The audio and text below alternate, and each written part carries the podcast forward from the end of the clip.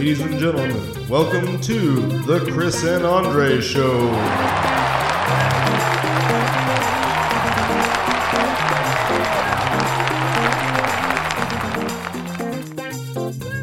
Well, good morning, everybody, or good day. This is the Chris and Andre Show, episode 12. Good day, Um, mate. Chris, I'm going to do this entire episode with my shitty Australian accent. Please don't. Okay, I won't. It'll be like the shortest episode. Like, yeah, and I'm done. well, the good news is, I mean, at least according to SoundCloud, we don't have any listeners in uh, Australia right now. So, That's true. not too That's- many. I mean, I guess they could be Australians living elsewhere. You know, it's not like they're confined to the continent. Well, I mean, they are now, but everybody's Well, confined to where they are right now. That's funny. Cooking. So, uh, yesterday, actually, uh, I bought some, I think it's called, uh, man, it's a vegan egg thing. Like an egg replacer? No, uh, well, Or yeah, it's but like, but it's do like the, you can use it for like scrambled eggs. yes. Yeah. um what is it called i got it off of amazon Is it like the Just Egg or nope um i s- so i was reviewing um eggs because because i like eggs. I i can't uh, i haven't found a uh it's called oregon vegan or Orgran vegan easy egg. Um let's see how much is it? It's like eight bucks on amazon. No that's crap it's like 15 bucks. Um and I made some scrambled eggs for the second time yesterday. The first time I made it, I screwed it up pretty severely. Yeah? Because I didn't read the instructions, and Well, you are a man. yeah, secrets out. Um, but yesterday I made actually followed the instructions, and they I made an uh, egg and cheese sandwich with some vegan cheese. I was really really pleased. No, So- I, was, I mean, I would hope it was vegan cheese. Otherwise, what's the point of using? yeah yeah that's very true but um it was a very good sandwich and i was completely satisfied. I was like wow. So part of my breakfast routine can survive That's my plant-based transition. Yeah, my breakfast routine at this point is basically like six cups of coffee and two pieces of um, like whole grain toast with uh, Earth Balance and some jelly, and then all of my vitamins and supplements and whatnot. yeah. I, I feel like I'm 90 at this point with the amount of pills that I'm taking. Like that's a, uh, uh, Christy, I think, said something the other day. She was like, you know, you can tell how old your body is by the number of pills you have to take on a daily basis. And I was like, well, I'm basically dead then. yeah i take a men's multivitamin um and it's got all the uh, supplements i need that i'm probably excluding from my diet from food uh, and i'm you know i'm fairly okay with that. I, I don't, i've never really been on the whole supplement bandwagon. Every now and then i would probably go for like a like a quarter of a year and be like oh i've totally got to do this. I'm like but that doesn't make any sense. Like, i just need to change my diet.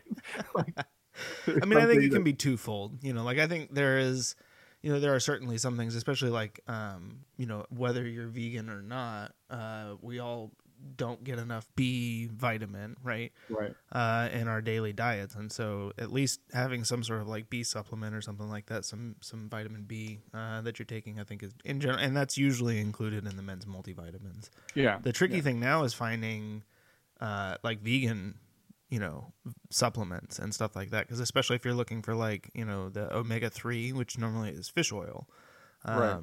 and you can also get it from I think it's kelp or seaweed, you know, like something like that that they can extract the the omega three six nine from, um, which always makes me think of Get Low by the Yin Yang Twins. yeah you're right like you know, the moment I said three six nine, you were like, "Damn girl, fine." yeah i was in my head i get was low, get low, get low, get low. That's one of my favorite, like rolling around in the summer or like the late springtime when it's really warm outside, windows down, like to the window, to the wall. Everybody knows how the rest of that goes. So. yeah. So I, I will tell you, there's another song, uh, Will Smith's "Summertime." Oh, that's, a good one. Yeah. Like summer doesn't start until I hear that song. That's yeah. So- was it we were watching uh New Girl last night and it was uh the the Prince episode. I don't know if you've watched much of New Girl. No, No. Okay. Well, but but but go ahead. pretty I'll pretty indulge you. hilarious just in general. Like they get invited to a party at Prince's house and then uh Prince basically solves Nick and uh, Jess's relationship issues because he's Oh, really? Prince and that's what he does. So Prince is really on the show. yeah. Oh yeah. I, I will totally watch it just because of that. I'll, have to, Um, I'll find the episode for you. Uh, yeah. I don't want. I don't want to get hooked like you got me on The Office and Parks and Rec. Like I don't do that. I me. mean, I can't make any promises, but I don't think that you are going to get as engaged in this show as uh, uh, yeah, I don't know. It just I don't it doesn't seem like the the style of comedy and everything. I mean, it's a bunch of hipsters living in an apartment Yeah. like Yep. Next. exactly. I mean, and Jessica Day is like, I mean, she's like, I don't know, probably me if I was a TV character times like a hundred in terms of like perkiness and just like everybody's great and. Yeah. I, But I then she prob- does have those great moments like you experience where she totally loses it, you know, because she's just like fed up with everything. Yeah, like right now. Like Yeah. I really. Coronavirus update. I'm enjoying like Mean Chris. Oh yeah, like I don't know if anybody bothered to. Uh, I mean, I don't. I have like ten or fifteen followers on Twitter, but um, I had quite the experience at the doctor's office yesterday. Uh, I had before everything, you know, went batshit crazy with the uh, with the lockdown and everything. I had made an appointment uh, at the radiology clinic to get some a test done, and so I went in yesterday to get it done. And like I was there early because I always like to, you know, I mean they say you need to get there 15 minutes early. Anyways, I'm usually there like half an hour early. Like I mean, if they can get me in early, might as well get done Right. early, right? Um, and so I'm sitting there in the lobby, and this guy comes in. This an older gentleman. He's got black latex gloves on to begin with. Uh, and he walks up to the counter to check in, and you know he gives him, uh, or she asks for his ID and his insurance card. And he's like, "Oh, I don't have my insurance card." And he's, she's like, "Okay." Um, he's like, "By the way, uh, can I get a mask?" And she's like, "You know, I'm sorry, we don't have masks for patients. They're only for you know the, the employees and everybody here." And he was like, "Well, I was told there would be a mask here for me when I came in, you know." And it's like, I would have been like, "Who told you that?" Right. I mean, because that person's liar. fired. Um, so he like he gets all huffy about it, and then proceeds to walk out to his car and get a mask from his car that he apparently just had out there, and then comes back in the building but stands outside the weight room, outside the door with the mask in one hand with like his arms folded. And I'm just like, okay, so what was the point of that? Then I see there's a woman in there. She's literally wearing like a plastic poncho, like a rain poncho, right? With a face mask and purple latex gloves. She fills out the form on the clipboard or whatever. Doesn't even like, you know, make hand contact with anybody. Just sets it down on the counter to give it back to the receptionist and then proceeds to put five pumps of hand sanitizer into her onto her latex gloves to clean wow, the that's gloves. smart. That's smart. Like, oh, third dude walks in with a mask over his chin. Not covering his mouth, not covering his nose, just over his chin. So that is some straight up WPS, Chris. I mean, it is like, uh, well, okay. One dude was definitely like the, the dude with the chin mask was definitely like Hispanic or something like Okay. that. But, right. Well, um, but uh, yeah, get everybody else was was definitely you get two out of three. yeah, Your your team is winning. yeah. Well, I mean, I don't know if I call it winning at this point, unless it's like hashtag winning, you know, Charlie Sheen style. It's like yeah. You know, tiger Good blood. And,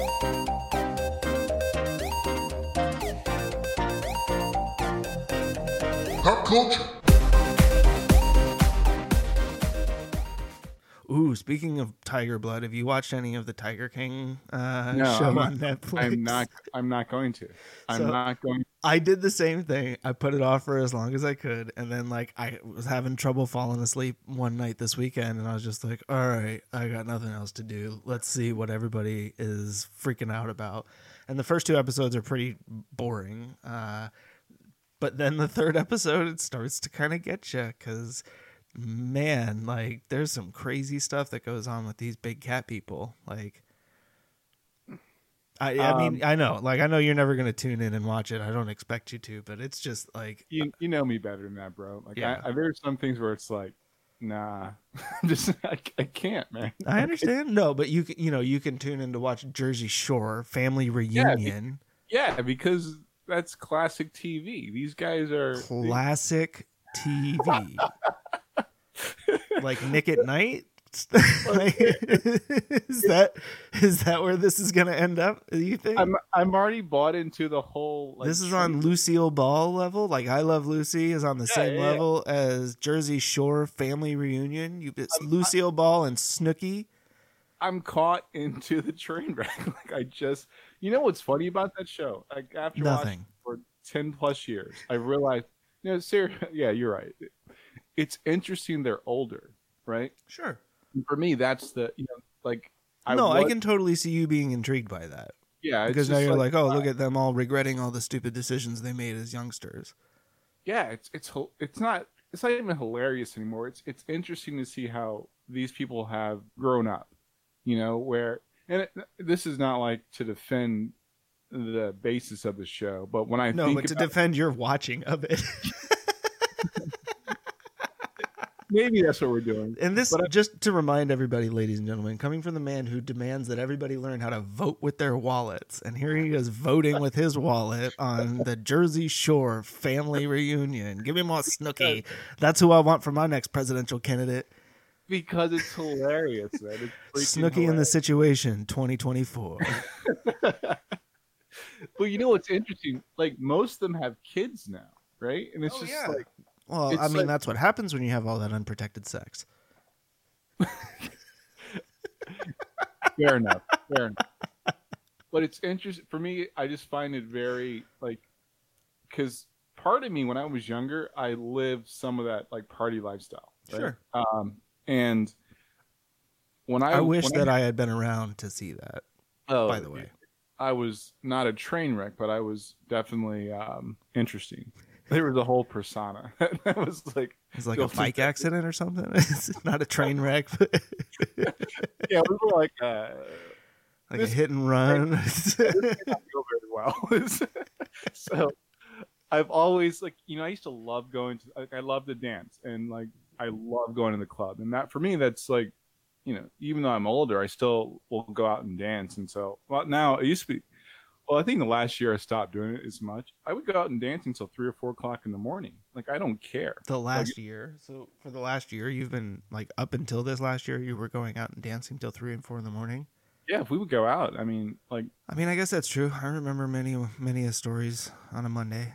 Yeah, it, I had a great time. I love it, man. It's just like that inner that, and I hate using the word energy in that stupid hippie hippie hipster way, but the, The energy, vibe, man, the, the vibe, vibe, yeah. is just it was dope. it was dope. So, um, but now I'm getting older and I have to take a nap before we go out. well, and that's I mean that's where I again like I I understand why that you know watching those guys who went through a lot of that right who were doing all that partying and stuff like that and now are you know grown up and have kids and have to make like real world decisions. It is you know it's interesting to see the the dynamics change. You know, yeah, like, the can- train wreck is still a train wreck, but Yeah. I still like I get to kind of see in, in some ways what I look like as an idiot young person Sure. doing the same crap. Yeah. So it's like, huh, that's I- was probably a moron. Well, weren't we all to some degree? Um, yeah. So, I've let's see. I, I've I- I know we've we're kind of it, feels good to not like go into a deep heavy topic right now, but I watched a lot of good movies over the last. Yeah, couple no, I'm I'm I'm on the same boat. Let's let's dive into some some pop culture. Yeah, I um, I, let's see. I watched The Kitchen, which sucked. so, very disappointed with that movie. Uh, Melissa McCarthy, Tiffany Haddish. And Yeah, I didn't. I haven't seen that one. I think um, Christy said that she started watching it and she couldn't get over the accents. Like yeah, she said that was just too much. Um, hard pass. I would never watch it again. Yeah. It might get deleted from my library. Um, because it was like, and I get it was based on a comic book, but it was too much for me. I like, mean, everything, every comic book that's ever been written was not a good comic, right? And not Right. every comic needs to be turned into a movie. I understand that Hollywood no longer desires anything that doesn't already have some level of built-in audience, whether it's a reboot or a spin-off or a sequel or, you know, just Right. taking a book or a movie that is semi-popular. Uh, not book or movie, but book or you know comic book or something like that. Or hey, let's let's make a Dragon Lair video game movie. Like, Yeah. are you serious? Come on. yeah, they. I mean, I, I And the won't only even reason that's even a thing is because Stranger Things included Dragon Lair as a reference right. in the first season, and so then it becomes this like, oh yeah, remember playing Dragon Lair? And now it's like, oh, let's make a movie out of it. And But it's like, you can think, but when we were kids, I, I know for me, probably a few years older than you, uh, just maybe a couple. Yeah. Um, but part of the mystery or the excitement for me, and I, I'm a big comic book nerd, was what would this look like in live action or animation? Sure. Uh, because I appreciated the the art behind, like I, not just the stories, but the art in the comics. Um, and that's like for me, like with entertainment now, it's more of a weakness. Uh, if I'm being honest. well, yeah, Like- and I think you know, in a lot of cases, what you don't get right is I think like an accurate translation of that style. right. You know, like I think uh, you're right that especially with comic books, like there's a certain, yeah, like, like there's a certain element of you know, I don't even like design to you know or theme to like how it's being kind of portrayed, and I think a lot of the times they try to capture that like you know like with uh, Zack Snyder wanting to do like you know really dark and gritty and those Right. sorts of things which I I get but it's like at the same time it just it doesn't translate the same way a lot of the times. Well, and it's it's because they try to deviate from the source material way too much, and I think that's a you know uh, that's a weakness of comic book movies. And trying, if you just general like, and I'm just gonna, I'm not gonna. This is my platform in comic book movies. Stay close to the source material, and people will enjoy the ride. You don't have to deviate so much where you know it's you don't have to catch everybody up to speed on what's happened. Just stay close to the source material, and people will figure it out. Well, and I think a, a lot of the times what you end up with now are, you know, interpretations, right?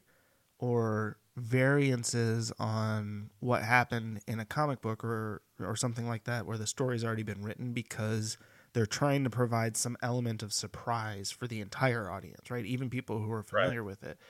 And I think that's where they trip themselves up more often than not because it's like you're trying to outthink the original creation Right. you know like and and what it comes across is like well i could do this better you know or like i'm gonna put my spin on it and i think you even look at like something as old as like you know the shining stanley kubrick right Yeah. the movie is i mean in a lot of ways like the movie and the and the stephen king book are two completely different things it's like they're set in the same So my question with that, and, and since you're a fan of that, I'm, I'm not really a fan of that genre, but I know they have like a like a whole universe built around that world, Yeah. and um, like what's the what's the attraction to you know like having nightmares? like it, it's just No, I mean you're right. I mean you look at like uh, Freddy Krueger, and and I'll be, I mean you said that's my genre. It's really not. I, I do not. I've never been a horror film guy. Like I have this weird affinity for horror. Uh, um, as a kid, it was almost it was always one of those things where it was like I'd be channel surfing and I'd come across something that would just scare the crap Oh, no. out of me. Uh oh, did we we froze for a sec? you paused first. Okay. Yeah, I was scared. no, you're good. Um, so yeah, I've always had this weird like. I mean, I think I talked about before. Like, I had a weird relationship with eating meat and animal products as a you know as a kid. And I feel the same way with like horror films, where I was always really intrigued by them, but at the same time like terrified. And so it was like I would stumble across it, and it was like a train wreck. Like I couldn't not watch. You know, as much as it was like scaring the crap out of me. and so I really hated like the Freddy Krueger movies. Um cuz yeah, like who wants to have nightmares and like you know scare but there is like I, now I find if there's a certain level of comedy that's included in it, I can like stomach it. You know what I mean? Yeah, I I watched uh, The Invisible Man, and that was more of a it, it. I would probably call it a horror, but it was more of a thriller than a horror. So I- was okay. Techi was scared. I was Yeah. like, it totally wasn't. It really wasn't that scary. It was just trying to figure out, you know, the, you know where's the plot going. Um, but I, I really enjoy. I really enjoyed that movie. Have you watched Uh, uh, what else? did I? Bloodshot? The Gentleman. Uh, yeah, you didn't like it? I watched it only for the action. I, I, uh, I don't know the source material, but I think um, I'm kind of over Vin Diesel. Like he's way too over the top for me. Like every movie he's in, he takes away like anything having to do with physics. Um, yeah, like Yeah. you watched it. yeah, yeah, we watched it. Yellow Um, Christine. Do you do you see what I'm talking? about? yeah, like I do, and I I made a remark when we were watching it that like I enjoy the movie. I just, I, I, I think I'm to start blaming CinemaSins because now I watch movies and I'm crapping all over the movie as I'm watching the movie in my head. Like the other day, I was, I was watching a movie and I started laughing. Tetchy goes, "What's so funny?" I'm like, "40 seconds of logos." she gets so. No, it's true. Like I do the so same thing, you know, goes- pitch meetings and stuff like that. Uh, where I'm sitting there and I'm like, oh yeah, that's totally reasonable. Why wouldn't you do that instead of doing this? You know, and like trying to point out all of the stupid little like logic flaws and everything. And Christy's like, all right, you like you really got to stop with that because it's kind of driving me nuts. Yeah, I don't know. Like I, I, I enjoyed Bloodshot more than I thought I would because, like you, I'm not a huge Vin Diesel fan. Like I just, I've never been outside of like the Fast and the Furious series. I've never really found him to be, you know, that like engaging or thrilling. You know, like of a performer. Um, and so it was okay. I was joking with Christy that like. Isn't it amazing? Every movie he's in, it's like, oh, my girlfriend or my wife or somebody gets taken You're away from out. me. Chris, come back. am I back yet? Chris, Chris. Can Oh you- no, internet. I think we lost Chris. I can see Are you. There and I you can are. hear You're you. waving at me. Oh, really? Like, oh crap. All right, maybe my inter interwebs. Oh, right. trust me, I've been having. I mean, the internet has been a huge issue over here uh, during this. What you call it? Uh, sequestering. Yeah, I, I, yeah, I, I actually had to buy Jaylee a webcam for school, which starts next week. And Did you actually guess find what? one? There's not on the internet. yeah, it's thank you because I, I- went on I Amazon did. the other day and was looking Um, for one and could not find you it. need to find one also. Yeah, it was it was damn near impossible, highly inconvenient. so Highly I was great.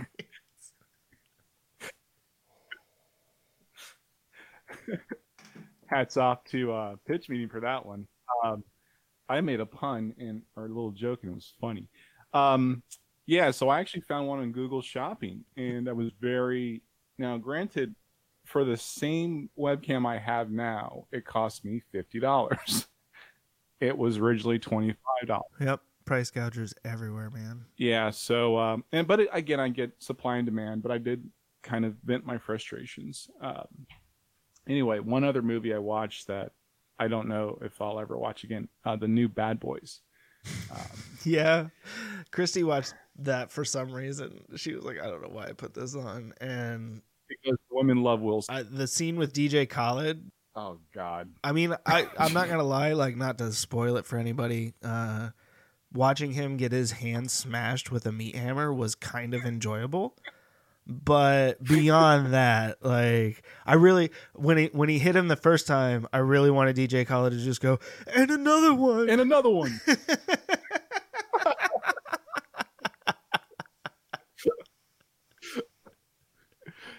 Oh man, like I, we are so much alike in that. I was thinking the same thing. But uh, did I mention the gentleman? That was a good movie. Oh, you with, you had uh, started to, but the internet was cutting in and out, and so I think I stepped over you. But on that, so yeah, I haven't watched that one yet. What did you think? Oh my! I mean, first of all, big Matthew McConaughey fan.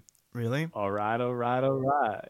Uh, it's got Charlie Hunnam and a bunch of other Brits. It's got Colin Farrell, Hugh Grant. I mean, it was just a freaking great movie. Fantastic. Um, my type of action with a little bit of light comedy, not like haha comedy, but just comedic stuff where you're like, huh, that was funny type of movie. Really, really, really enjoyed that. So, yeah, I had a good.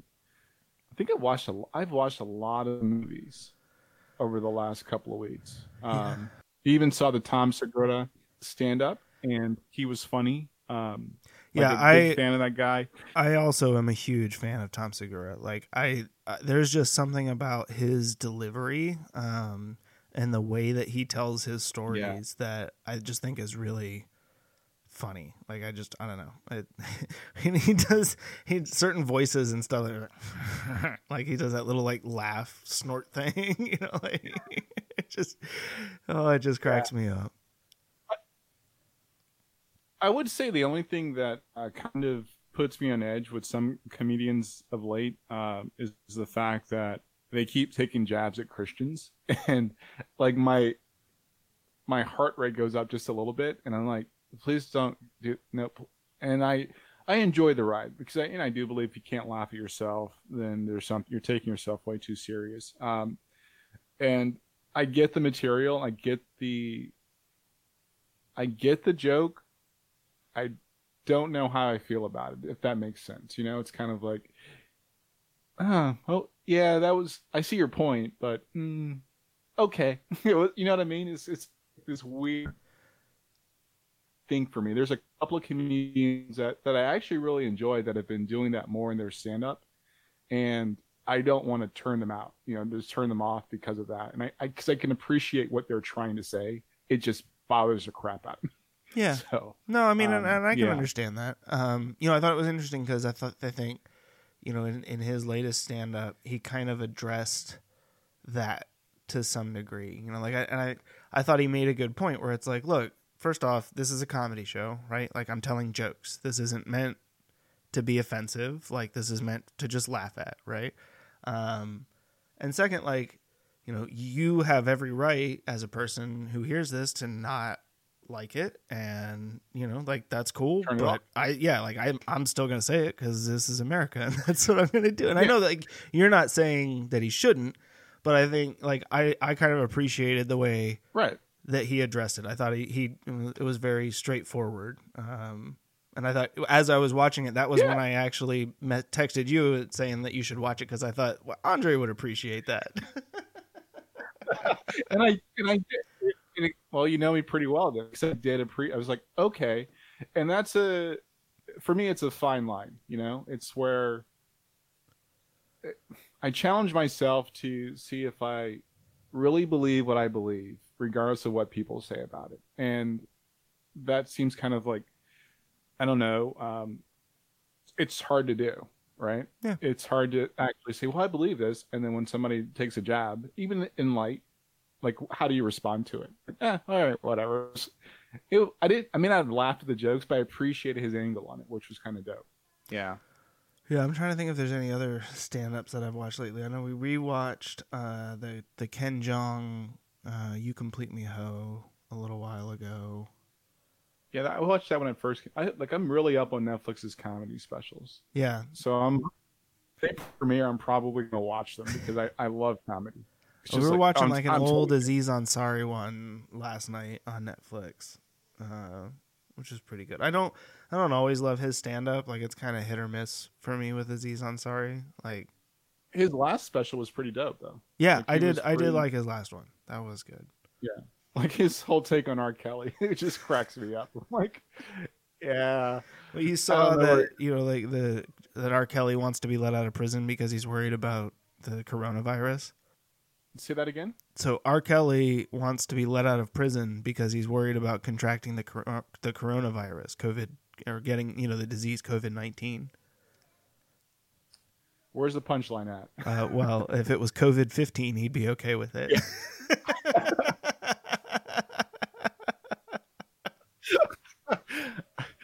I was I was like, all right. you knew it was Yeah, coming. it was just a matter of time. I was waiting for it, wait for it, wait for it, swing. I can't even take Um, credit for that. So it was, I saw that on Facebook or Twitter or something. Sports. Yeah, I I um, yeah, I'm I'm trying I'm probably trying to get myself away from Twitter again. Uh, but before I do that, I actually saw this great article, uh, just kind of recapping uh, Patrick Lindsay's stance on Melvin Gordon going to the Broncos. yeah, and I thought he's a very mature guy. He basically said, "Hey, I'm I'm going to go out there and do my job. I have a family to take care of, and my, you know, he may be getting sixteen million dollars, but if I just go out there and play like, you know, I'm paraphrasing. If he goes out there and plays like a backup running back, then he's going to be the second guy. Right. But if he goes out there and gives hundred percent, you know, then it's a matter of who the Broncos decide to start.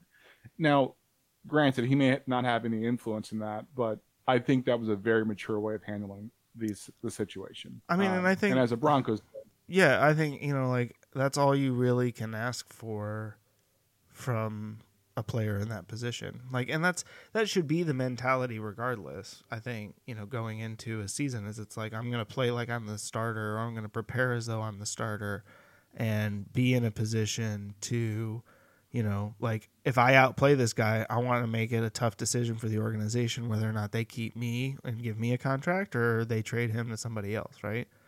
Um, oh, they're not going to trade him. It's just about starting the game for him.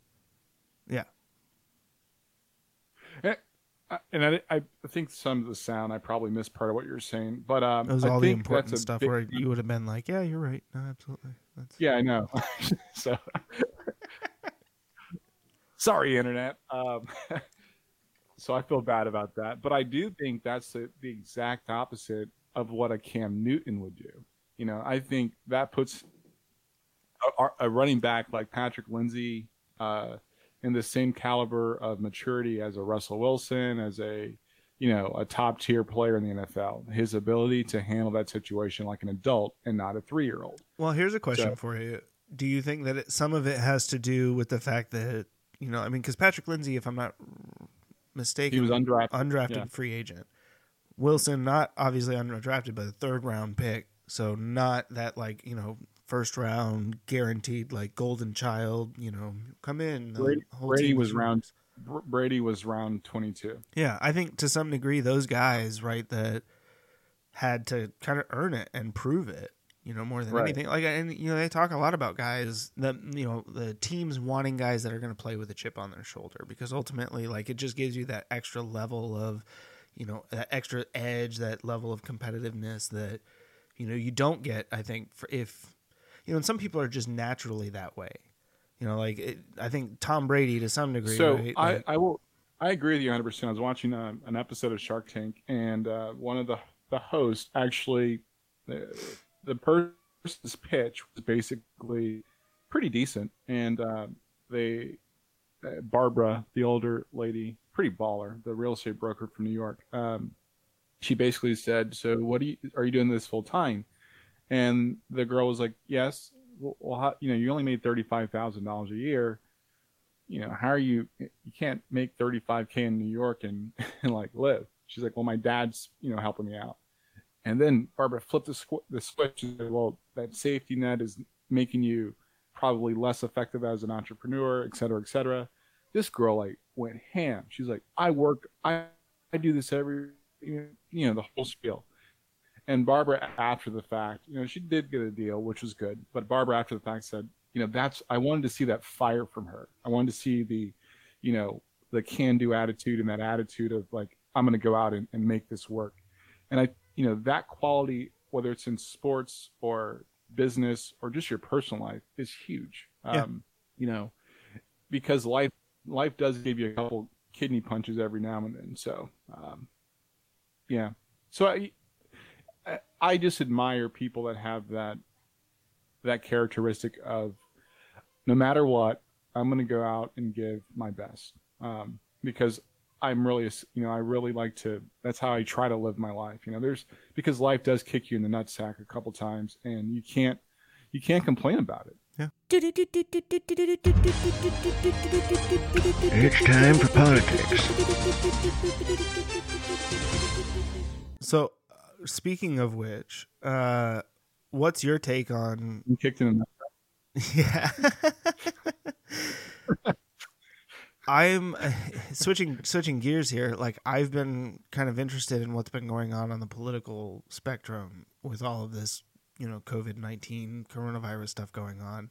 Because early, it certainly looked like, you know, this was going to be a huge like, crater uh, in Trump's, you know, like support, where you know things were all of the progress that it looked like he had made in terms of unemployment and you know the stock market gains and all that had just basically all been wiped out. Um, and yet it seemed like when everything really hit here in the U.S., Joe Biden just like disappeared. You know, like you didn't hear from him really for like a week, and then he had those weird videos that he was posting from like the basement of his house. Um, and I just, I don't know, like it's starting to look so I read an interesting article. I meant to send it to you beforehand, um, but it was basically calling for Obama to come in and tell Joe Biden that he's not going to be the candidate, and and for them to pick somebody else because they don't feel like he ultimately is the guy that's going to be able to get this done. Yeah, I um I've seen those I mean, in Right, Cuomo, right, because of what's been going on in New York and the way that he's been battling that's Trump. Not, that's, yeah, that's not Cuomo's. Cuomo's not going to do that. Right. Um, I, I don't think that. Uh, I did read a headline saying that Cuomo's like, yeah, that's not for right now. Like right now, I need to make sure the people in North, I mean, New York are safe. Um, and I did see that Cuomo's approval ratings in New York are seventy-two percent while Trump's are 41% in New York. My my take on it is this. Like you cannot expect the presumptive candidate or nominee to be the president of the United States. It's not his job No. right now. And what do you want him to say? Like he can't take action on anything that he may propose. I mean, so I, I I'm kind of in the middle on it. It's like, yeah, he could say something, but what effect? He's not a governor. He's not. He, he, he doesn't have any like. He's not in a role that he can actually influence decisions right now. So, it, it's no different than how a lot of the Sanders supporters are saying we need another debate because if you want to get our vote, you have to debate Bernie Sanders again. I'm like, shut the up. like you don't have to beat that out. I'm I'm thinking it, but I didn't say it. but like it just sounds so stupid. It's like what what are you trying to you know, I don't know if it's I don't understand where that sentiment is coming from. It doesn't it's not going to affect anything. Like he's not in office. Like there's nothing he I mean the governors of states that are actually sitting in office can barely get a they can get a reaction, but they can't get anything done for their constituents because of the federal government.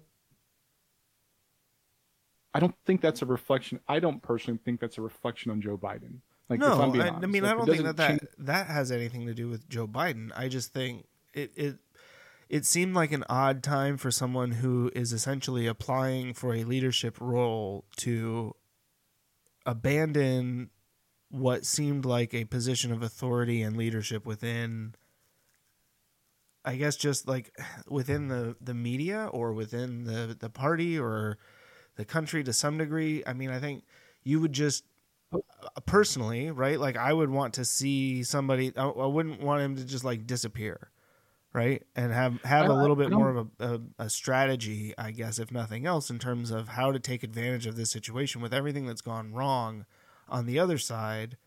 You know, like using that to your advantage to say, like, you know, this is what we should be doing, even if you don't have the ability to really affect or like you know enact any of that change. Like, I don't know. Maybe maybe that's maybe I, I, yeah, I, yeah. It's just kind of like um, I yeah, I don't know how I feel about it. I just don't think it's important. If I'm being honest, I, I think what's probably more important is the fact that states are still struggling to get the resources they need. But it's interesting that Florida, everything they've requested, they've gotten, they've Sure. received it, and in spades is just kind of like, is that because your your boy's got his, you know, that's his main place of residence right now, and he's your big one of your big fanboys. So for me, I, I, don't. mean, he literally see- said as much in the in the Rose Garden. He was Yeah, like, yeah, yeah. you know, Like, governors, if you you're nice to me, I'll call you back. I'll get you what you need. But if you're gonna trash talk me or the federal government in general in the media, then well, you can just let all your people die. I don't care. They're not my people, right? That's your state. Yeah, I'm just so I, I think people looking for Joe. I don't think Joe Biden like doing more than what he can, and nobody really knows what that is. This is prob, I, as far as I can tell, pretty much unprecedented. Even when we went to war in Iraq, um, the president was a sitting, you know, he was a sitting president. wasn't a time where he was like running for uh, nomination or Sure. there was not so I, I think for me it's like what do you want him to do? Like just like here like if i'm being honest trump pretty much took his game plan like from the debate before trump really started to enact anything. So if you watch and a lot of people i think they have a short memory they forgot about the debate of like what would you do? And he laid out a simple plan. And the federal government has adopted some of those things. So for me it's like all right so i can keep telling you know i don't have the information to like make suggestions or recommendations. He keeps saying over and over again we should listen to the scientists and the doctors. So outside of that i don't know what's expected you know? And i i think that the social media thing or i think the way that we're trying to get information is is probably also short-sighted. I, i'm not on facebook so if biden puts something on facebook i'm not going to hear about it. I you know like i don't i've actually cut back on all the stuff that people are you know doing with pol- politics on twitter. So if he does something there i'm not going to hear about it. So the, we can't I, I think we're trying to create a solution to a non-existent problem in, in my mind. It's like he's been gone for a week. What the hell do you want the guy to do? Like it's like literally it's like i can tell you that you know the federal government has adopted his part of his playbook that he laid out on a video and he also laid out in the debate it's like what do you what else do you want the guy to do he's not driving the freaking car and if anything i think it's wise for him to step out and let the guy that's supposed to be driving the car drive the damn car if that makes sense Yes. no, I, I, I totally get what you're what you're saying. Like, and and yeah, I think that makes sense. Yeah so i i, don't know i mean I, I really don't know but i'm actually you know i'm concerned personally that we're we're taking our eye off the ball by what we are discussing uh, in, in general you know like we're not looking for long-term solutions like the thing i sent you about aoc know, like i've had my criticisms of her Mhm. but it seems you know i'm actually pretty pleased that you know she's making a pivot because she's you know the burn it all down approach doesn't work. Um and i i do and like i've said before i've seen i see the merit in some of those ideas and how we get them accomplished. I'm not altogether sold that we need to you know burn everything down to get those things in place. I see that she's showing leadership in her first year and some change in office that bernie sanders has yet to ever show. Like she's actually trying to do things that are going, you know, trying to get legislation in the right order, in the right play from the right playbook to get these things as part of our our system. Where I've never, ever, ever, ever, I've never heard of Bernie Sanders until he ran for office in 2016. So for me, I, I see there's those are positive things that we can say as a society of like, hey, through this crap storm, we're able to actually, you know, we can do two things at one time. We can walk and chew gum at, at the same time.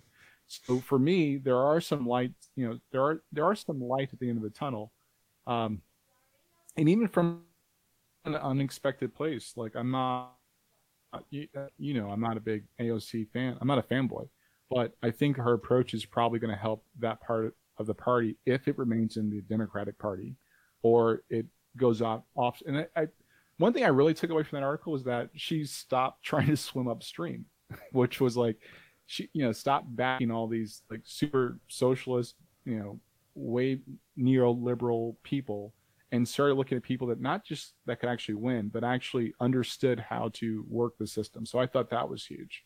Well, but and I guess like that's kind of where the the question comes in though is like, you know, at what point are you now beholden to the system that you showed up with the intention of, you know, fixing? Like that you're not even really changing anything now. You're just conforming to the way that things are done within that system, which I think is you know, a criticism that a lot of her previous supporters are now levying at her and especially looking at you know that article pointing out some of the defections of people from her you know campaign and the first couple of years in office to where we are now um, you know to me it almost it almost read like you know well I, i'm pushing these people who helped get me here out the door and now i'm bringing in people that you know are gonna basically help me to do what i want to do even though maybe it's not as helpful to other people as i had originally set out to do and I think there is like some degree, right, of well, this is what's achievable versus what's not.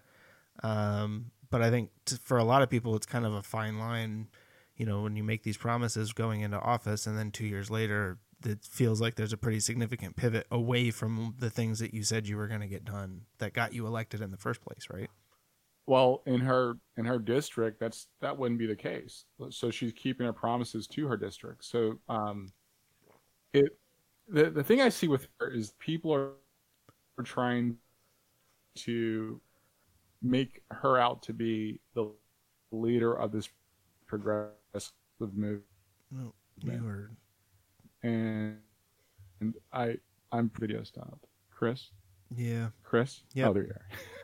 okay, This is getting like, this is getting scared. somewhat ugly here with this uh, the internet speeds. just wave. Are you alive? Are you safe? Um, I I think that Bernie Sanders is the leader of that movement, like just from platform wise. Um, but I I don't I since I don't believe his his approach is the right one, and that's not just my bias, but also a fact. I mean, he keeps spinning on the same four or five talking points every time, where she's actually getting things done, right?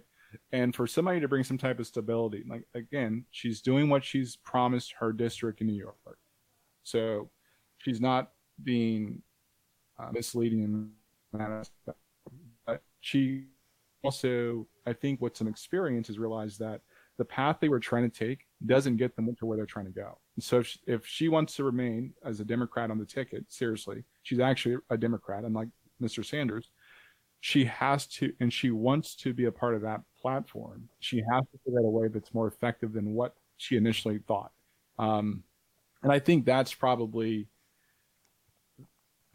that if people are willing to step back and again i'm not defending myself but i don't i'm not a freaking democrat but i'm just saying like i can definitely see like the i can see her being more successful and i can see that uh, part of the party being successful if they take on a more realistic approach if i'm being honest. And i you know for me i think it's it's very wise that you don't try to get everything down done in like the first day but you you try to influence those relationships to change the system to a way that's going to be beneficial to the people that are part of the system Yeah, I think it, it really is just a matter of you know it's a balancing act when it boils when it what is what it boils down to, right? Because like you you do have to kind of play within the system in the way that it's there, but at the same time trying to be make inroads to change the system for the better for the long run, right? Right. And, you know, it's one of those things where I think we've and talked. she's i mean she's Silence. i know i was like all right that just happened all right go ahead what I was going to say is that I think you know we've talked a lot about you know not necessarily trying to achieve everything at the federal level and then having it pushed down, right? Starting at the local and moving towards state, and then eventually, you know, like if if enough states come around, yeah, push that stuff up to the federal level if you have to. Um, and I think to some degree, right, like that's like with the whole progressive movement i want like i that's what i keep coming back to i guess right is like you were talking about these these ideas or these people don't really necessarily belong in the democratic party but like if if there's enough people out there that want those changes within the platform of the democratic party like how much do you push to try and get that done right Yeah. Um, and I obviously don't have an answer for. well then what good are you Here's what I will. I talked to my mom like last week, and my mom is 65, 66. Um, and here, here's what I'll, here's one thing I'll tell you. I, I think it's very interesting that for black people, right? And I, and I, I was not trying to even bait my mom because I said, Mom, I mean, you know, what what are some of these things that you're you're trying to see happen? Interesting enough, like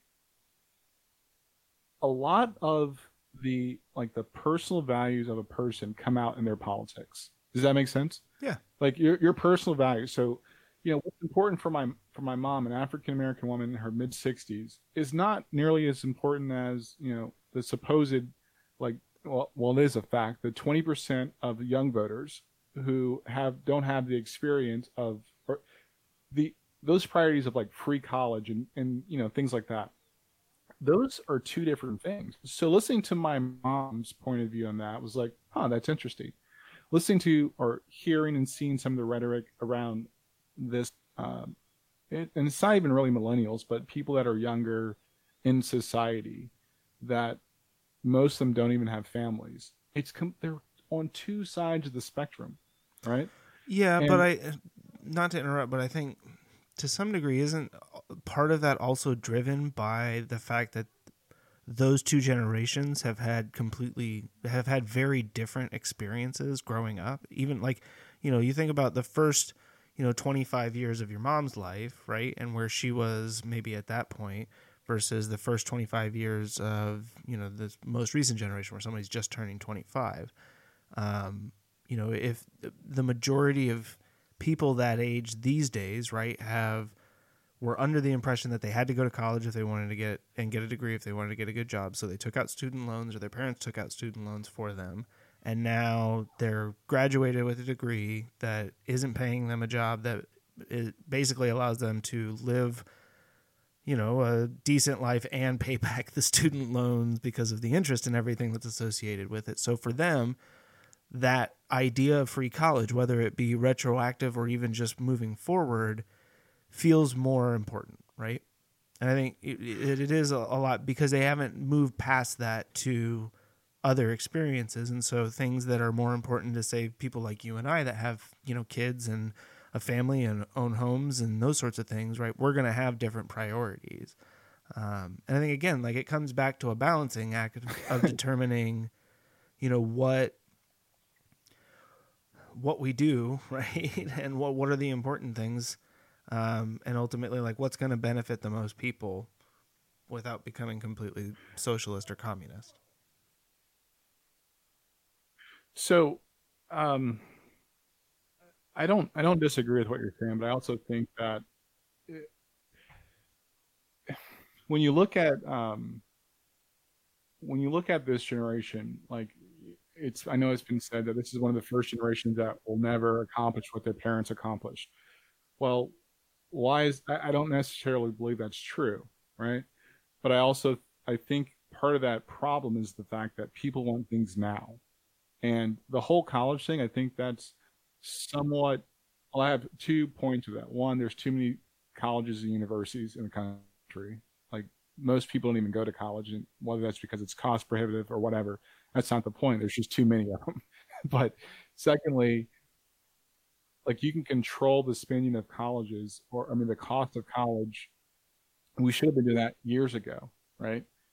Um, and then I, I think my biggest issue with like the generational gap between my mom's generation and the the younger generation is like, yeah, but you can't get everything now because you want it, and that's like that's one. You know, I'm not saying that their their argument's wrong. I'm saying, well, if you couldn't afford to go to that college, and like it was typically just a choice to go to say NC State versus ECU, ECU is cheaper, but you want to go to NC State because of preference you made a bad decision, right? Sure. So you know that's and and I just think that there are some things prohibit prohibit. Uh, now I can't talk that we could have done to prohibit some of these issues that we're having. So we don't have the full scope of the issues a lot of times. We just hear the noise. And you know, is it do I go to an in-state college because it's cheaper, or do I, you know, travel outside? You know, I saw something a while ago. I want to say about six months ago.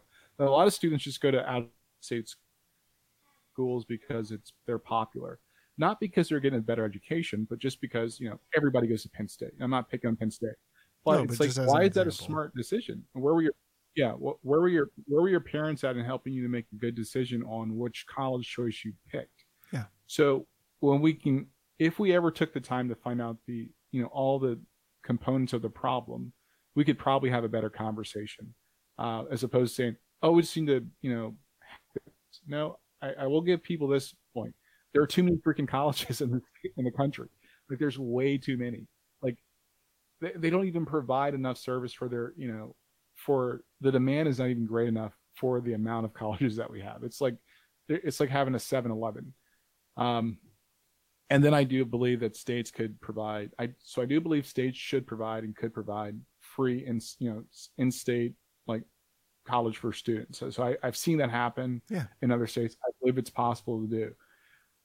But my my point is, and I know I'm I'm probably just like on this whole college thing, but my thing my point is basically I I understand that, but I don't think we get all the components of why or why the needs are so um, different between the generations. Other than the fact, the one thing I have seen is that people just want things now. Like I want this now. You know, I can tell you countless times of hiring somebody, and in three months they're like, "Well, why am I not a manager yet?" I'm like, what What are you talking about? Like, why am I not this? I've I've been here for six months. Well, you don't even know what you're doing. like so, so the whole "I want it now" thing is a big break that goes along and just exasperates the problem. Yeah, I mean, and I think you know that's I see your eye.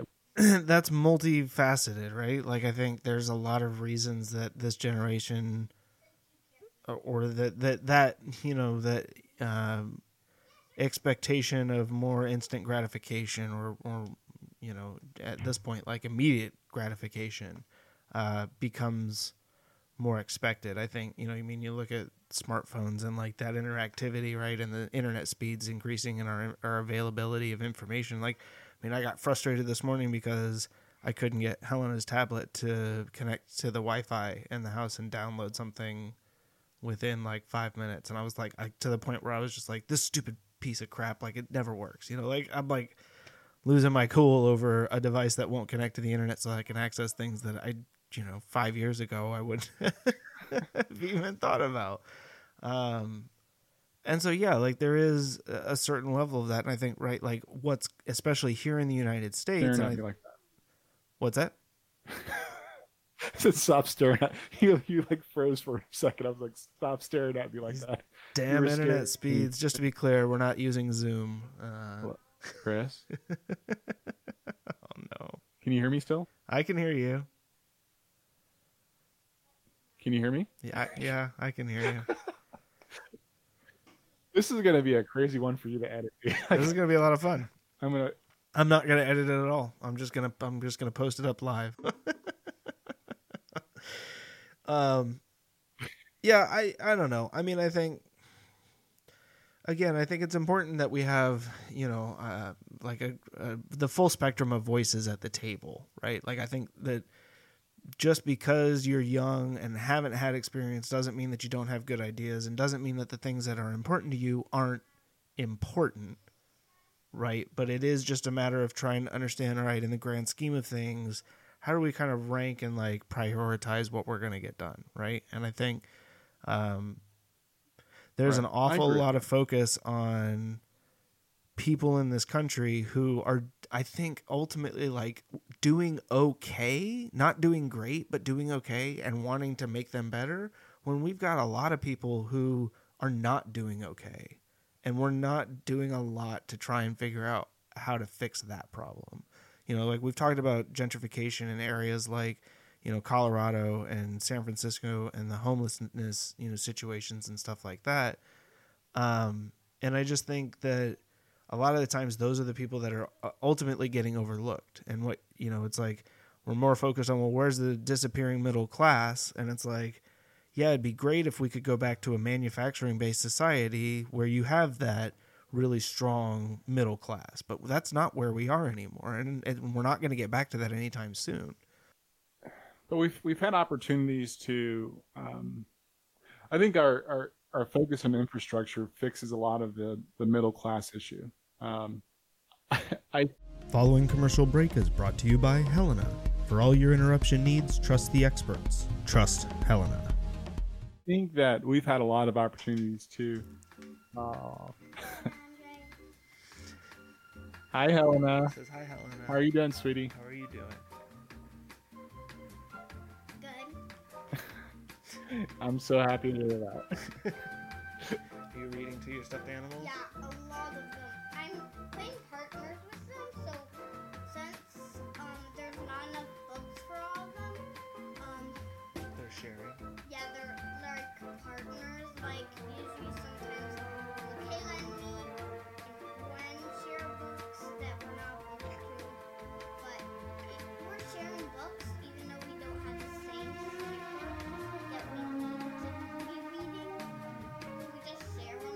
Then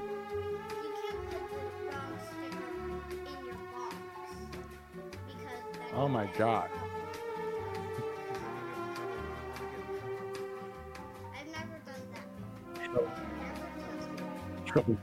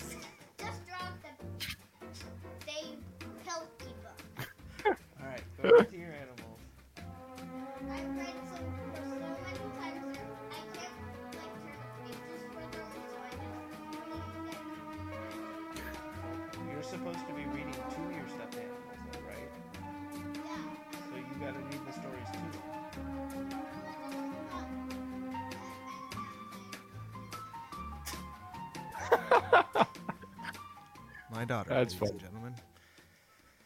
Well, I just thought I was kind of tired of doing that, so I'm not going to do the thing I was supposed to do.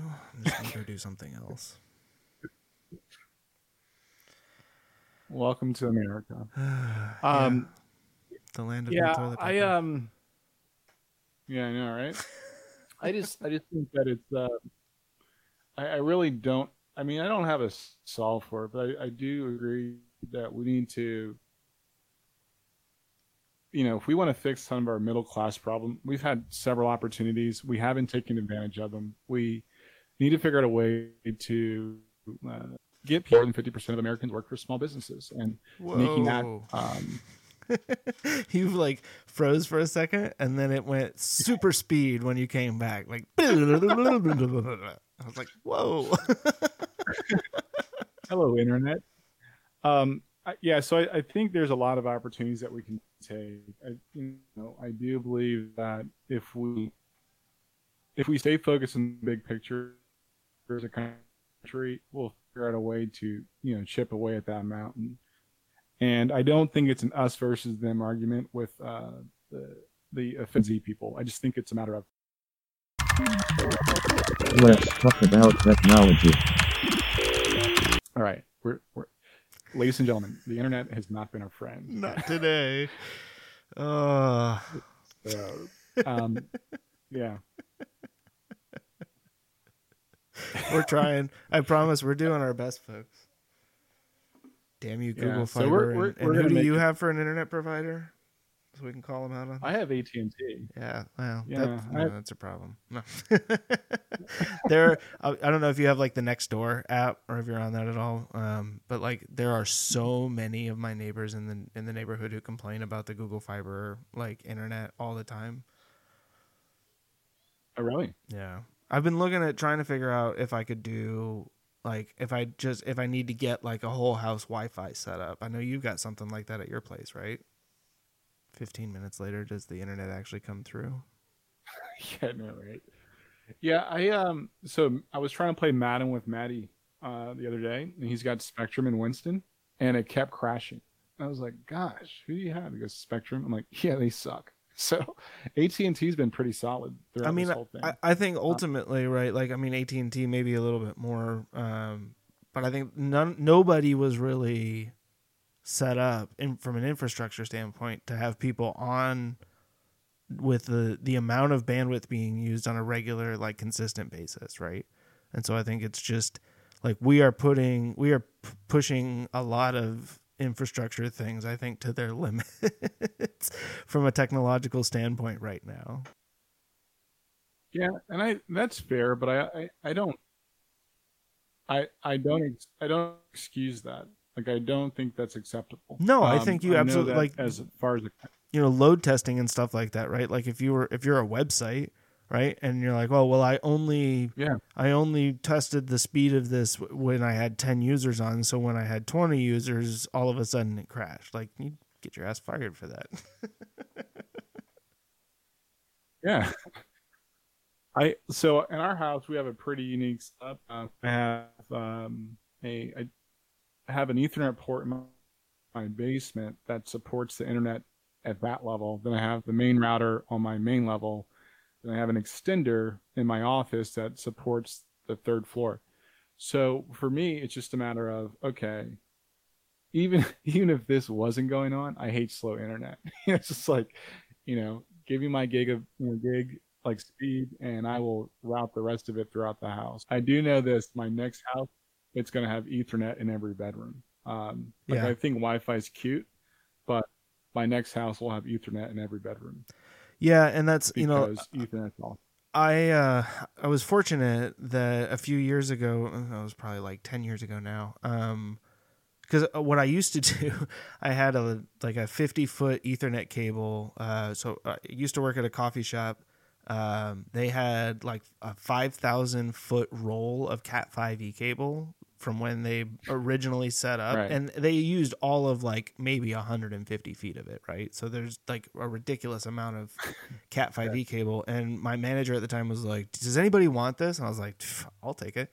So i bought a cat 5e crimper and a bunch of ends. So i made like a 60 foot cable that ran from the router downstairs all the way up to my bedroom upstairs or actually i think at the time the router was upstairs in my bedroom and so the cable actually ran downstairs to the xbox in order for everything to work correctly um, and I had it like taped, you know, on the like the wall and stuff like that, um, to get it where it needed to go, and it it worked okay, you know, like it was fine. But when we did some renovations, I had the guys just feed the cable through the walls and go all the way upstairs, and then did a couple of you know wall mounts um, there. Now I'm trying to figure out if I should do the same thing to the downstairs because my office is in the downstairs, and so the Wi-Fi signal penetrating the brick and the bathrooms and the kitchens and like all the appliances and everything that are essentially between this computer here and the router in the living room is just like Right. I mean it just makes it terrible down here sometimes and especially now when we've got multiple people on the internet, you know, like using a significant amount of bandwidth at the same time. Um, and so I started looking at like whole house Wi-Fi setups. The Google one looks kind of interesting, like, but it's like 250 bucks for, you know, a multi, um, multi, you know, access point setup. And I'm like, I'm not spending $250 on a That's the freaking, best one though. yeah, I guess. It's it's the best one. If I was to redo like if I was to redo all this again, I would probably just go with the uh, the Google setup. I think it's actually it's probably the best one. Um, So and that, that may be what I end up Obi? doing is just saving up to buy that, you know, like just being like, all right, well, that's my target. Yeah. So now I just got to get there. Yeah, I had a um, I had an airport Apple Airport Extreme that um, and I was like, yeah, what do I do with this thing? And I thought I had the my downstairs covered pretty well, and then one day, like uh, some family came over and they're complaining about the Wi-Fi, and I was like, oh okay. And I remember, well, I have an Ethernet port down there. I have this extra Airport Extreme. Yeah. dude, it's like my whole house is a blanket. unfortunately, Wi-Fi goes in a cylinder, which is kind of stupid. It doesn't go outward, which it would make more sense. It's literally a freaking cylinder. Like Yeah. the further back of my house I go, the less I have. Um, so that helps out a great deal. And now the Airport Extreme covers the back part of my house, so I'll, I'll watch the network switch on my phone. I'm like, oh, I'm like two feet in, so it's really weird. But um, yeah, I, I I don't know. I like the the next next time around. I'm definitely going to go Ethernet in every room. Um, Yeah. because like Wi Wi-Fi is it's cute, but it's not very useful. Um, I mean, yeah, like they'll probably get ultimately, Ethernet and I think like Wi-Fi is great and you need it because of your like mobile devices and stuff like that, right? Where you're not going to have it plugged in. But if it's not a mobile device, ultimately you should just hardwire it. Because the other issue that I think you run into like is the number of devices that are connected on your Wi-Fi access point. Like there's a limit to how many connections that thing can, you know, like concurrently support, right? And support Right. well. And um, and so I think that's the other because I was looking through like you know my network thing on the Google Fiber, and I'm like, well, there's like 15 or 17 Wi-Fi devices that are all connected to this thing, plus you know the four wired connections that I have coming out the back of it.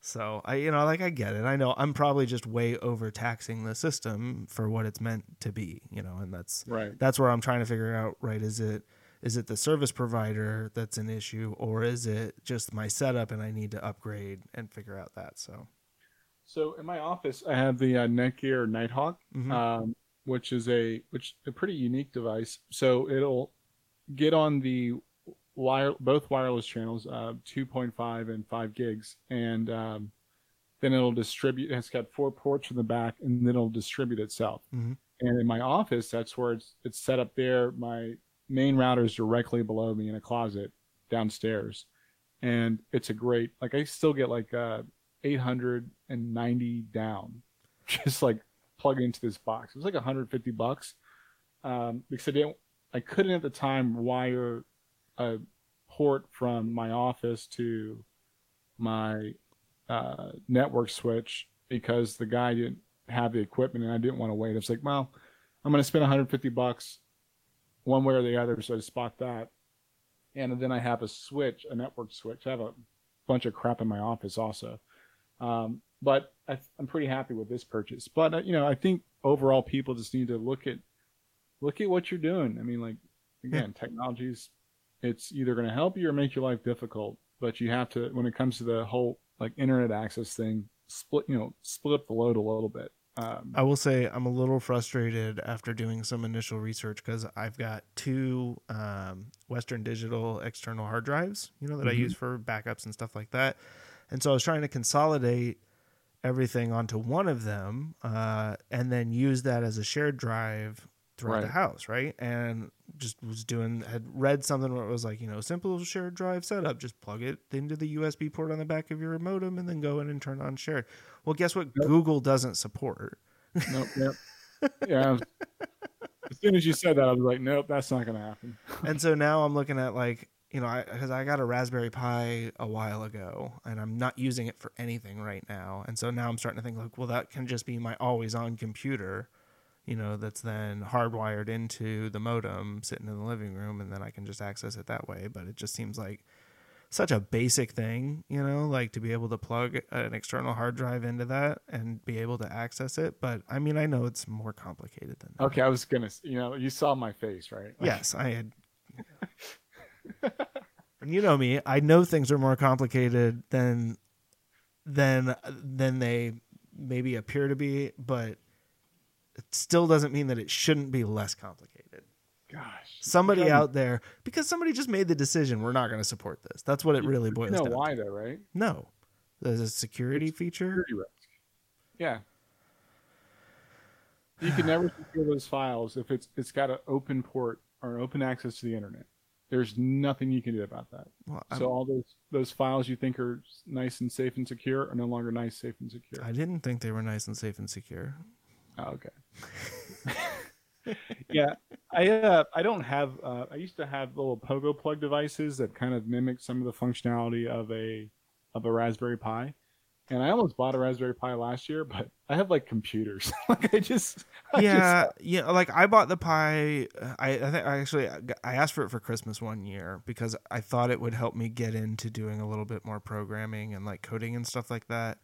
Um, I, I what ended up ultimately happening was that the two initial projects that I set up to do, I didn't end up being able to do them for one reason or another. Like I ran into some sort of issue and got like halfway through and then was just like, well, this is really frustrating. So, and then I set it aside and forgot about it. And so Yeah.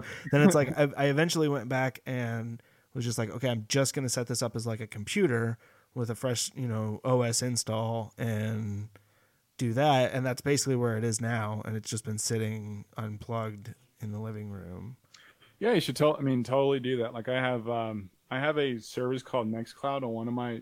So, the short version of- my um, server setup is I have this pretty monster Plex server that handles all my media. That, um, like, it's really dope. Like, I, I, re- is very I really, I really love my Plex server, and that's its only. that was one of the pro- projects that I was going to use my Raspberry Pi for was to set up a Plex server, and then yeah, like I for whatever reason I ran into issues getting all that stuff set up. Yeah, and that that computer's job is just media. So anything dealing with media, that computer does that. Then I have a little, uh, uh, basically a dev server where like I'll just you know if I want to test a website or test a program, but I don't want it to be out in the wild, that's its only job.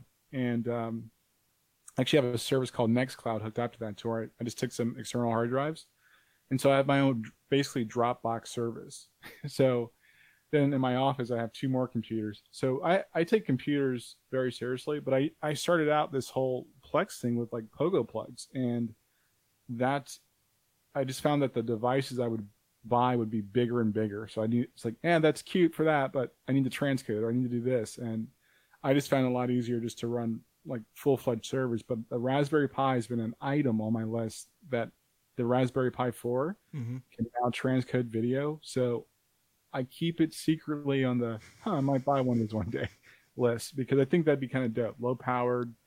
Um, I mean, there there are some really cool features about it. You know, like I think the low power. Um, I mean, obviously very compact, right? So it doesn't take. It's not like you have a tower, you know, Right. uh, or even like a mini Mac kind of thing sitting there. Um, so I think like the I've had some fun with it. I think, you know, maybe now that I'm home more often, I would try and get back into that a little bit more. I mean, that's been part of. I mean, now that I've been, you know, sequestered here in the house for the most part, I've been trying to figure out like, well, what are these house projects that I can actually like kind of try and get done? Things that I've been wanting to do something for a while.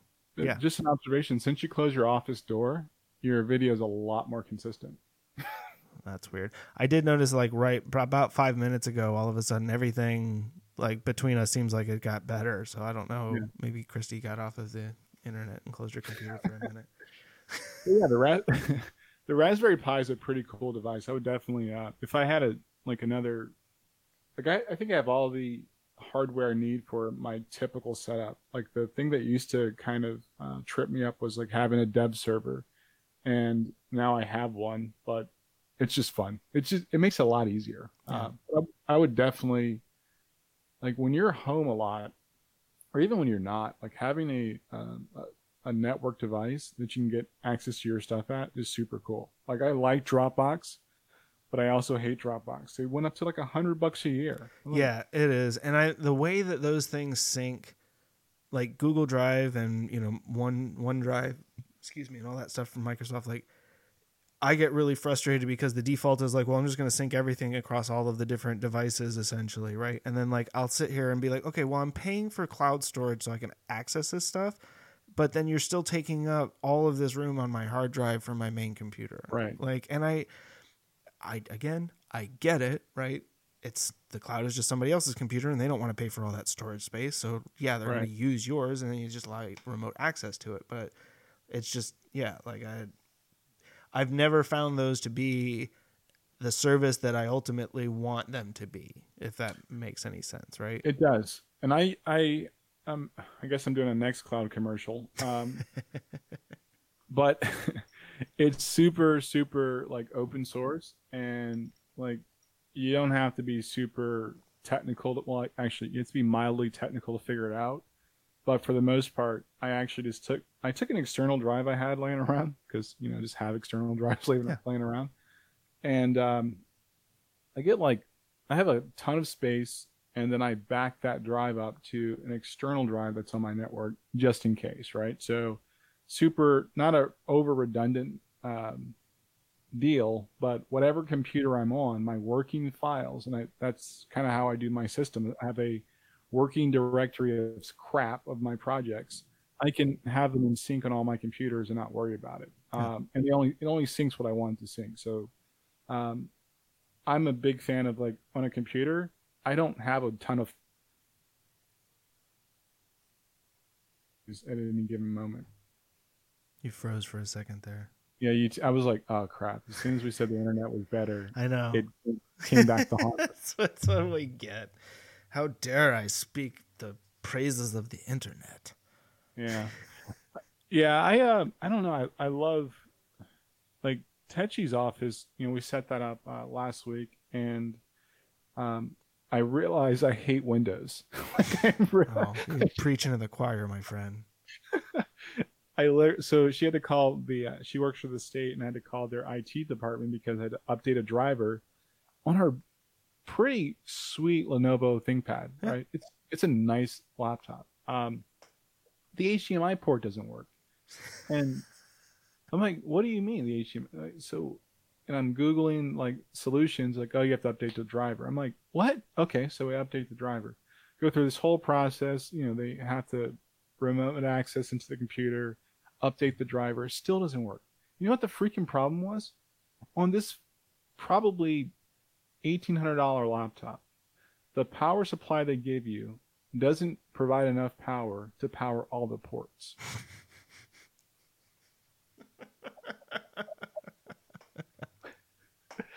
Let me say that again for anybody that the power supply they give you doesn't provide provide enough power to to power the ports that are on the freaking device. Yeah. I'm like, how does that work? Like, who thought that was a good idea? So, long story short, we had, she had to bring her. Uh, I Lenovo's give you a ThinkPad dock. Apparently, they're aware of this problem. Yeah, of course. that basically you you power everything up to this dock, and then it provide like through USB C, you can actually use all the devices. I'm like, well, that's just a good way to get like you know three hundred dollars out of people. so There you go. just blew my freaking mind. I was like, "You're kidding me, right?" And um, yeah, but anyway, it's a nice. com- It, I would definitely buy that laptop, and probably next year I'm going to buy another laptop. And then just put like a Unix. Yeah, well, that's like I mean, because yeah, I've got my Lenovo um, laptop for work, right? Because they wanted me to buy a Windows machine because that's primarily what they use, and it's it's okay, you know. Like I I like some of the features of it. Um, I kind of wish I'd gone with a 15 instead of a 17 because it's 17 it's just a big freaking screen. You know, it's just a big computer. It is super light, which is my favorite thing. It weighs less than four pounds, and that was one of the most important things when I was like, if I'm gonna have a work computer that I have to tote around with me all the time, and it can be big and light, like that's cool.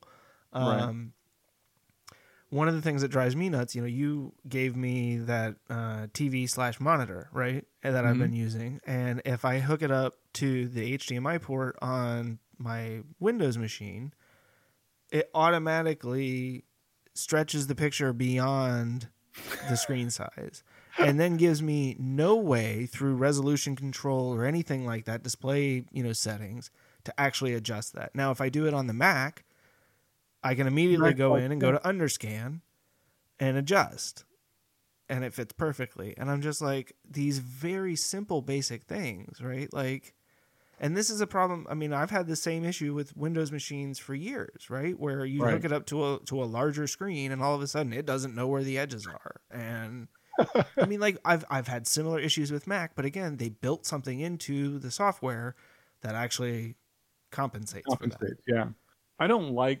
Windows, uh, and I want to. Like, I really, I really, I- again, I don't care what tool that you use. If I'm being honest, I It's- just think that It it, should needs to be the best tool. Yeah, I agree.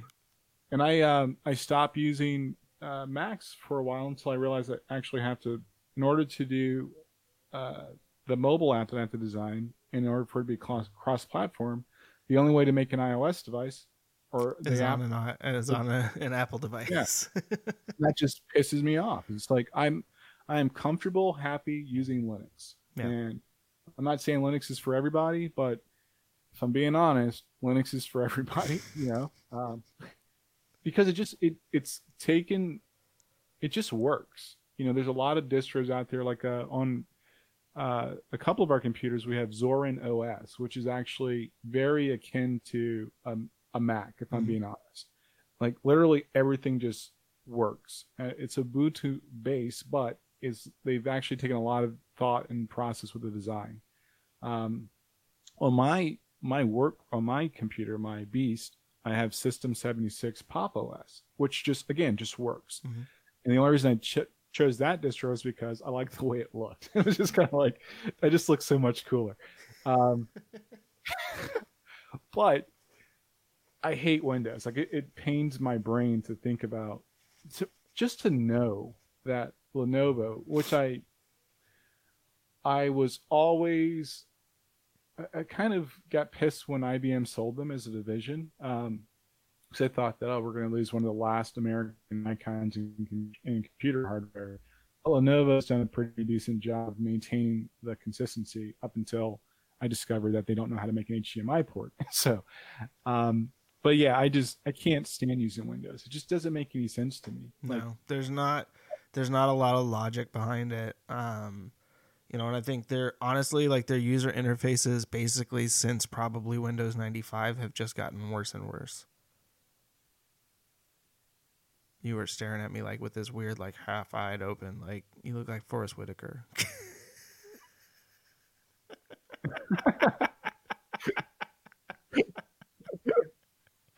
oh man, oh poor Forest. Poor Forest. Oh yeah, I, yeah, I um, but yeah, Windows sucks.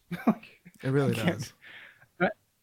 and I like their new CEO. I think he's actually brought a whole new vibrancy back to Microsoft. Um, Tetchy always says, I hate Bill Gates. I don't. I think he's probably one of the most brilliant people on our planet, but I just think they write crappy software. Yeah. Except for games like the Xbox. I love the Xbox. Um, Yeah, I'm And- a, I'm an Xbox fan as well.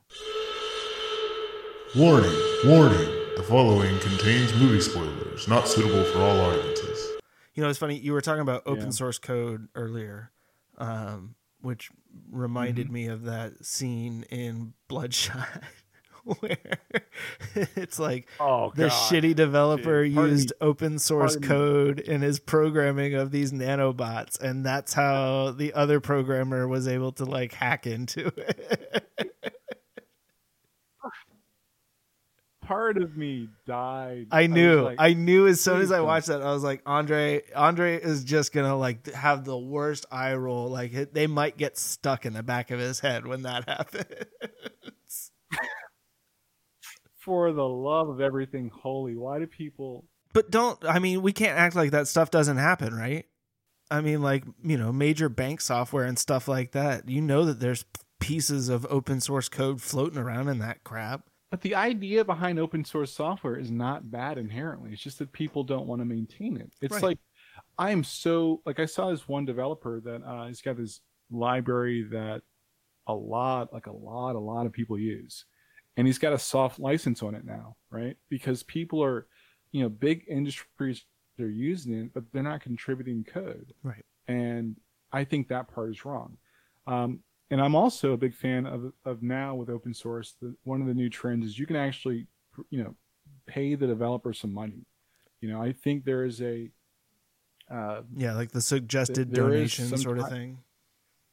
Yeah, yeah. I mean, some of these libraries and, and, and projects are so well used and well liked that you want to, you know, throw the guy a bone or, Yeah. or girl a bone and help them to stay on it, so that way you can enjoy the use of the software. Well, and especially I think if it's something that you're using that's going to make money for you, you know.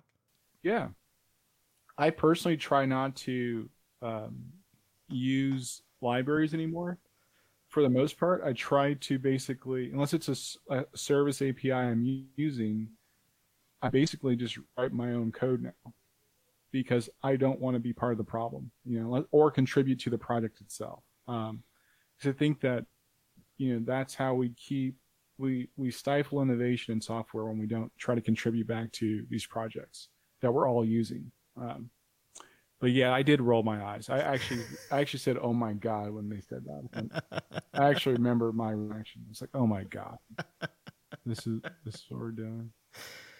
Yeah, we're. I, I'll say it again. We were watching a movie or something, and somebody made some false statement about technology. I was like, "That's not even true."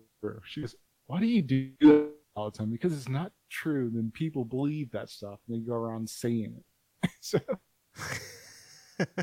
yeah. well, ladies and gentlemen, we have um, covered a lot of topics again today, and we hope that everybody's staying safe. Um, Hopefully your internet's working better than ours. Yeah, no big takeaways this week, but I, I do feel, you know, I just want to leave with this closing thought. Like, you know, um, it'll be really cool if people just figure out a way to like think outside of their problems, and especially, you know, I think Chris and I are probably going to keep going back and forth in this whole state of, you know, where we are in politics, because you know, for me, I'm starting to get very disinterested in the echo chamber, and I'm very, I'm getting very disinterested in like the loudest people just feeling like their their voice should be heard and they're not saying anything. So um i i say that because i don't i personally struggle with trying to not pick a side. And and i want you know hopefully chris keeps me honest because i don't want to pick a side but i want to basically understand the difference between right and wrong somebody else yesterday called trump my boy and i'm like he's not my boy i can't ex- you know, I, I can't explain how that makes me feel on the inside. Like a part of me dies every time I hear that. Yeah. But I, I think in the middle, and I have friends on either side of the fence. I, I think in the middle is probably where we find a path to solutions. And I want to see solutions. I'm, I'm tired of you know rhetoric. The vitriol is just it's old for me. The the loud people is I, I don't know. It's like temper tantrums almost, and I don't even want to get involved anymore. So hopefully we can for ourselves, you know, Chris and I, hopefully we we spark some of the conversations with other people, help people to actually have the right conversations. Um, I I've often said that a lot of times people are saying the same things but saying it in different languages. You know, um, yeah, And- that's how language works. I mean, depending on where you live, you speak a different language. Thank you, Captain Obvious. But what am I saying though, Chris? What you're about you saying? what no, I mean I, you're right. I think you know you that's something that you and I have found. I think pretty consistently throughout our experience, um, you know, working together and just being friends, is that a lot of the times people don't realize that you're, you know, you're on the same page about maybe like how important an issue is. It's the difference in how we achieve the outcome, right? That becomes more the sticking point and be, just because we don't necessarily agree on the best way to get there doesn't mean that I have to hate you, right? It doesn't mean that you're stupid. It doesn't mean, right? Like there Right. are, there are just times where we both see things slightly differently and it could be that you know both paths are viable. Maybe there isn't one that's necessarily better than the other. Um and I think yeah, we just I think as a you know society and as people, like we we need to try and be a little bit more open minded on on both sides.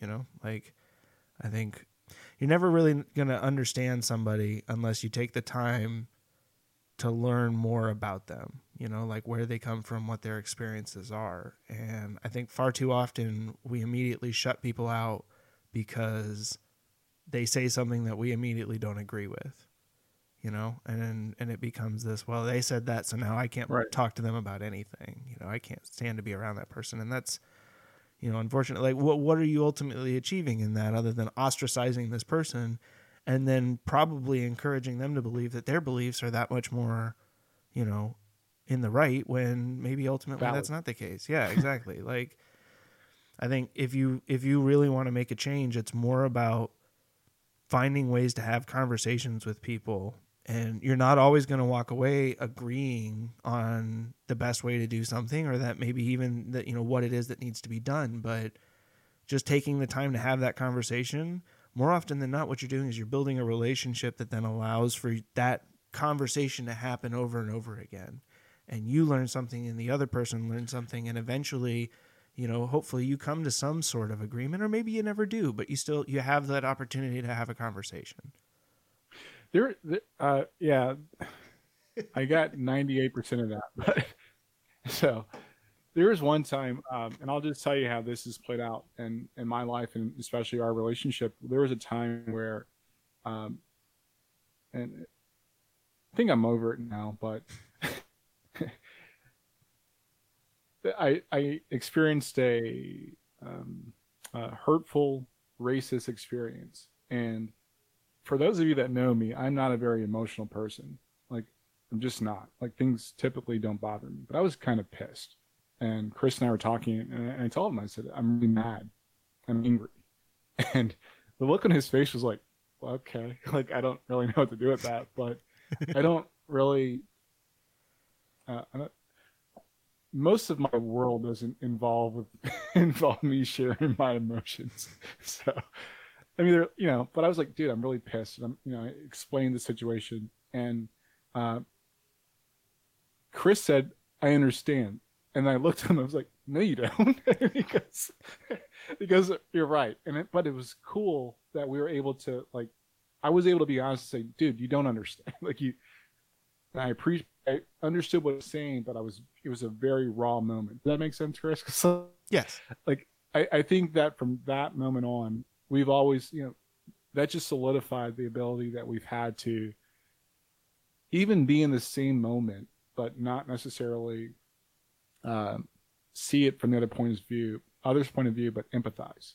Yeah. And I think that moment, and I remember that moment a lot because it really reminded me, like, yeah, this is my dude right here, like ride or die. And I only have like a few people, like, can count them on probably one hand of people I'm so 100% ride or die with, where they know like when I'm pissed, or they know when I'm confused, or or things of that nature. And that's you know, if we don't do anything like with with sharing stuff, I hope that we can help people understand like that's totally okay.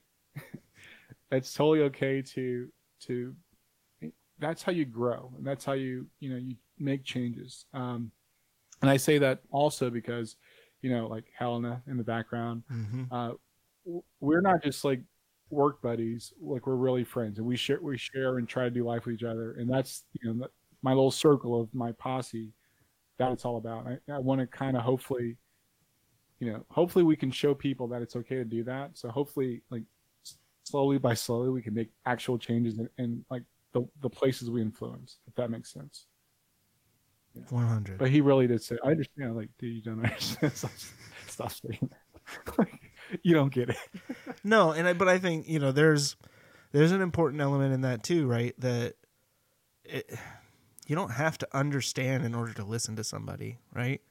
Like sometimes that's all somebody needs is that moment to say like this is what i'm feeling. I need to verbalize it. And i don't necessarily need you to provide a response or an answer or like a solution right? I mean like how many times right have we did we would we step outside? You know it's like you busy? Nah all right. So we'd step outside and then like 10 15 minutes of just you know one of us just going off like can you believe the crap that's going on right now? And so and so said this and this and this. And then it's like all right cool. I feel better now. Let's go inside. And it's like you know you don't have to necessarily like solve somebody's problems but you just have to be able like be that sounding board you know something somebody that can listen to them um, Right. Because sometimes that's all you need is just to get that out and then you hear yourself talking about this stuff excuse me I don't remember what I was saying. Anyways, uh, two weeks at home with a six-year-old. yeah i um i'm hopeful and like it's even like uh, if you think about our, our discussion of legalization right Mhm. i haven't made a decision yet but i'm still hopeful that i can uh at least look at things from a different point of view because i don't want to pretend like i'm right but i at least want to be understanding and not forget that other people have opinions also um as a parent, I do that all the time. Like I'm sure I piss my kids off a lot. I'm sure I piss my wife off.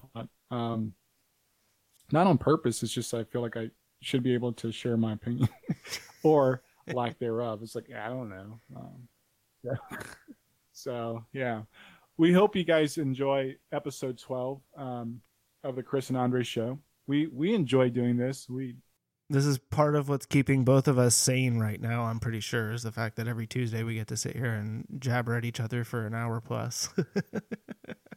yeah, yeah. it probably gives my wife a break from like, gosh, we need to go back to normal. I think I think we're gonna test our um our, our social like how how much you really love the person you're with, basically. Because Techi literally is giving me rules. I'm like, why why am I getting rules right now? I don't want rules. So um yeah, good times. Yeah. well, I hope you survive all that. I'm a grown man. Uh, I don't need rules. Are you a grown ass man? So, Do you do what you yeah. want? No, because I'm also uh, a smart man. Like, I know right. that crap doesn't fly. I'm a grown ass man and I do what my I'm wife smart. allows me to. Yeah. well, thanks, guys. We'll see you next week. Again, I'm Andre, I'm Chris. and thanks for joining us.